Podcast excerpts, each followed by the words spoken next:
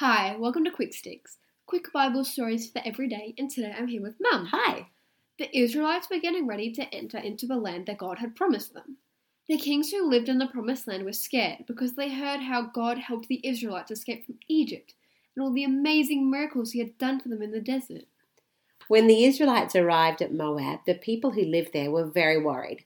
The king of Moab decided that the only way he could beat the Israelites was if he could get God to be on his side.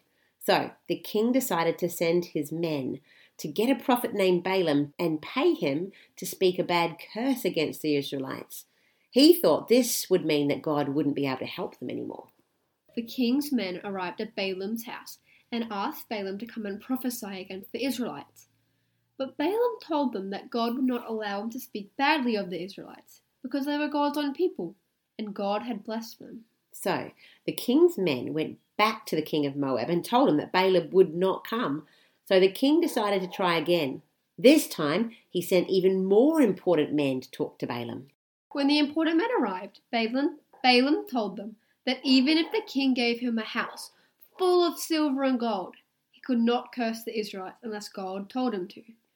But the important men insisted that he would go back to visit the king. So that night, Balaam asked God, and God told him that he could go. The next morning, Balaam saddled his donkey and started travelling to Moab. Balaam was riding along on his donkey when all of a sudden in front of him stood a huge angel holding a sword. The donkey saw the angel and turned away to go into a field instead, but Balaam didn't see the angel. He couldn't see it. And he was angry at his donkey for turning away and he hit the donkey. They started going again, and this time when the donkey saw the angel standing in front of them, she pushed herself against a wall to try and get past and hurt Balaam's foot. Balaam still didn't see the angel, so he hit the poor donkey again. Then the angel was standing near a very narrow part of the road, and there was no way for the donkey to get past him. And this time the donkey laid down with Balaam right on top of her. Balaam was very angry and hit the donkey with a stick.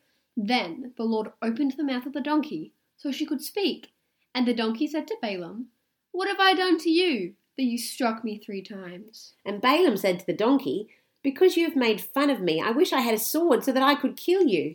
The donkey said to Balaam, Aren't I your donkey who always ride? Have I ever done this before? Balaam thought about this and said, No.